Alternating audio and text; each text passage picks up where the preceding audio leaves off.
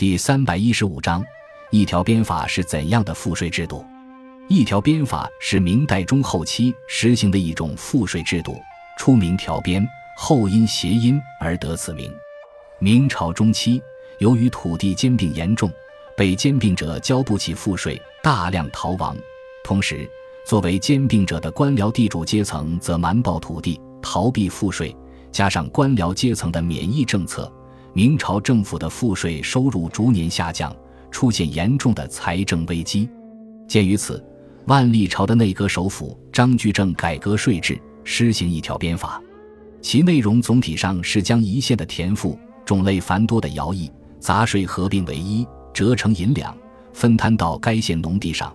最后按照拥有农地的亩数来向土地主人收取赋税。这样，国家的财税负担便从中下层百姓转移到了官僚地主阶层，国家的财政收入得以增加，社会矛盾也得到缓和。因此此法被后世认为是挽救了晚明王朝。另外，从税制本身来说，首先，一条鞭法大大简化了赋税征收程序，改良了行政效率；其次，限制了官吏巧立名目加征赋役，减轻了农民负担；最后，首次实行赋税折银的办法，客观上促进了商品经济的发展，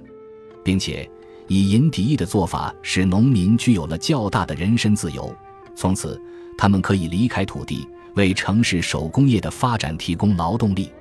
总体而言，一条鞭法上承唐代两税制，下接清雍正的摊丁入亩，是我国税制的重大进步。